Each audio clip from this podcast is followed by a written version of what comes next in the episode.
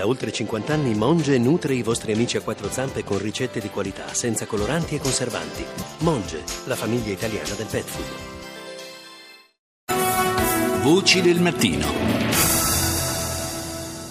Le 6.38 minuti e 23 secondi, di nuovo buongiorno da Paolo Salerno, ben ritrovati per questa puntata speciale di Voci del Mattino dedicata ai risultati delle comunali di ieri. Eh, siamo ancora debitori eh, del, del, racconto di, degli ultimi due capoluoghi di regione in cui si è votato per il ballottaggio. Partiamo da Bologna dove c'è stata l'affermazione abbastanza netta del sindaco uscente presidente Virginio Merola su Lucia Borgonzoni.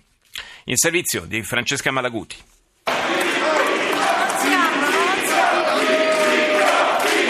La conferma di Virginio Merola sindaco è anticipata già dai primi exit poll, poi convalidati dalle proiezioni via via più consolidate. Il candidato del Partito Democratico, appoggiato da sei liste, i vertici sono aggiunti al secondo turno, porta a casa la vittoria non senza fatica. Il vantaggio sulla sfidante Lucia Borgonzoni si riduce a una decina di punti percentuali dai 17 del primo turno. Merola prudentemente aspetta l'una di notte a fare i primi commenti nella sede del suo comitato elettorale. Sono felice onorato di fare di nuovo il sindaco di questa splendida città. Non accadeva dal 1993, questo è un buon segnale. Avrò modo di continuare a cambiare la città, soprattutto di occuparmi dei ceti più deboli di questa città.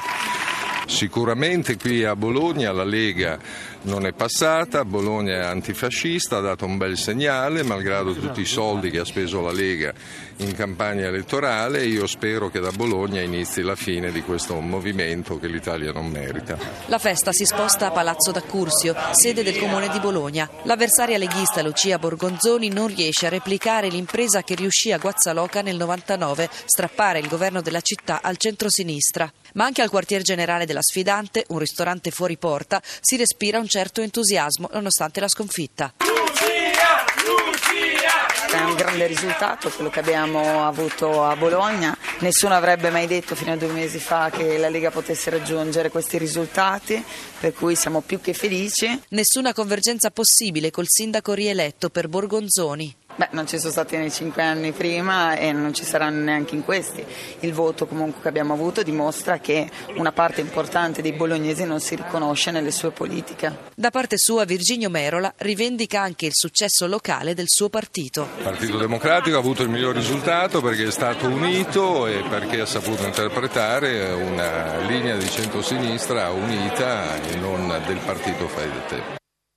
Andiamo ora a Trieste dove il nuovo sindaco è eh, Roberto Di Piazza, è un ritorno per lui visto che già era stato sindaco di Trieste, lo ascoltiamo al microfono di Chiara Burtulo della sede regionale. Beh, insomma, una bella soddisfazione. Ho passato qui dieci anni della mia vita importanti, abbiamo fatto grandi cose per la mia città che mi sono state riconosciute dai cittadini, per cui un abbraccio carissimo a tutte le triestine bellissime e a tutti i triestini, grazie di cuore, mi impegnerò fortemente per rilanciare questa città. Ho messo insieme il centrodestra e il centrodestra unito vince, il centrodestra unito vince, per cui dobbiamo ricominciare da qua per mandare a casa Renzi, insomma, perché non ne possiamo più.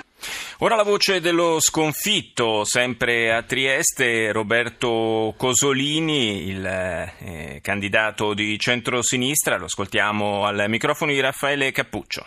C'è stato anche un bel recupero, per cui io ringrazio le, le tante persone, le volontarie e volontari che si sono impegnati in questi dieci giorni, sapevamo che era difficile e direi che guardando anche ad altri risultati dei ballottaggi a livello nazionale moralmente possiamo anche essere molto, molto soddisfatti perché se guardo, se guardo, a Torino o se guardo ad altre piazze il risultato di Trieste è un risultato importante, però inutile che ce la raccontiamo, eh, eh, si va in campo per vincere.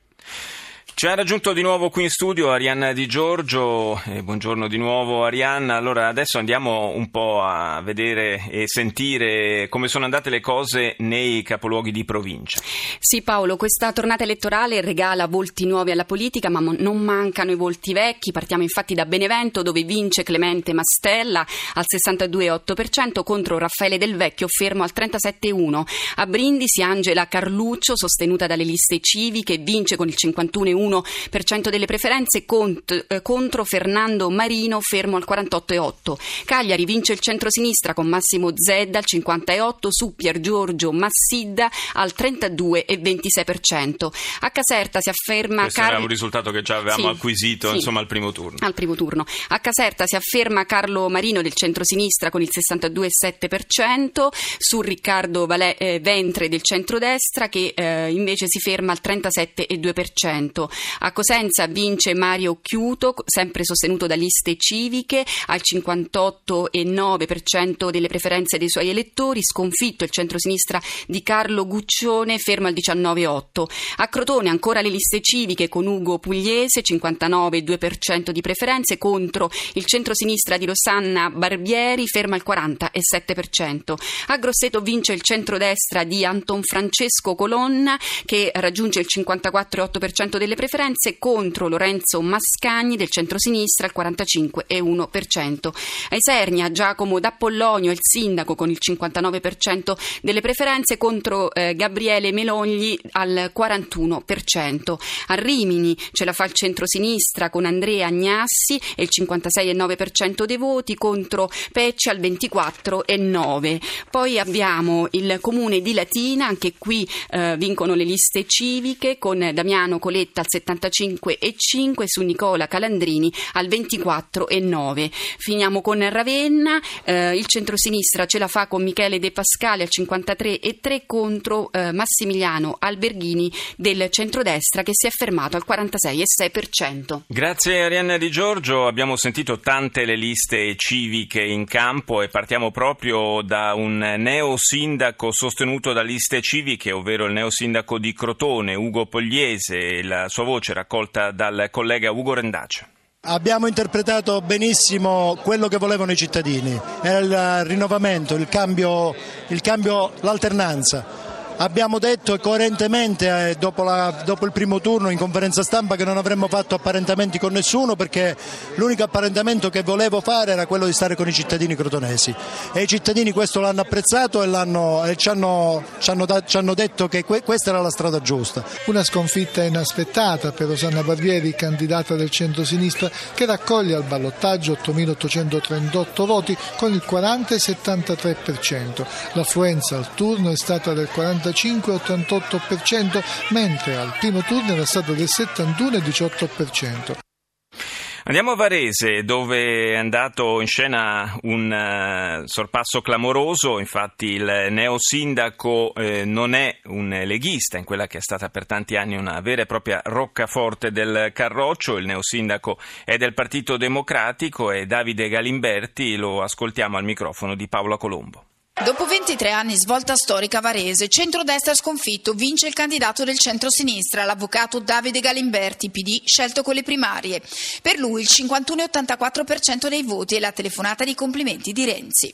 Mi è sembrato molto contento, visto il risultato storico eh, di aver strappato la città alla Lega, la grande roccaforte leghista, eh, quindi immagino che sia proprio contento. Come del resto tutti i varesini, la maggioranza dei varesini hanno detto chiaramente che sono stufi di un'amministrazione inconcludente. Promette l'impegno politico anche lo sconfitto Paolo Rigoni, imprenditore candidato del centrodestra, staccato di quasi 1200 voti, siederà in consiglio comunale. Eh, mia la responsabilità. Eh, evidentemente quello che io ho proposto come messaggio non è stato altrettanto efficace rispetto a quello che ha proposto qualcun altro.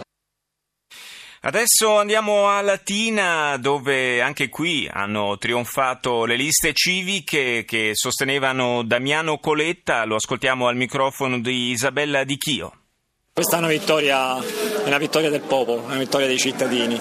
Eh, già da, dalla precedente fase insomma, abbiamo avvertito questa grandissima spinta e, che si è concretizzata anche in questi ultimi 15 giorni. In città c'era bisogno, c'era bisogno di cambiamento e questa è la vittoria di tutti i cittadini. È la vittoria del popolo che ha voluto mandare a casa un sistema politico che l'aveva vessato, l'aveva umiliato, aveva ridotto questa, questa comunità in uno stato di, di degrado. Cambiamento netto anche a Novara, dove il nuovo sindaco appartiene al centrodestra, è Alessandro Canelli. Lo ascoltiamo al microfono di Maurizio Menicucci. Andando nei quartieri popolari, nelle periferie, ci siamo resi conto che c'era una forte voglia di cambiamento eh, sulla città.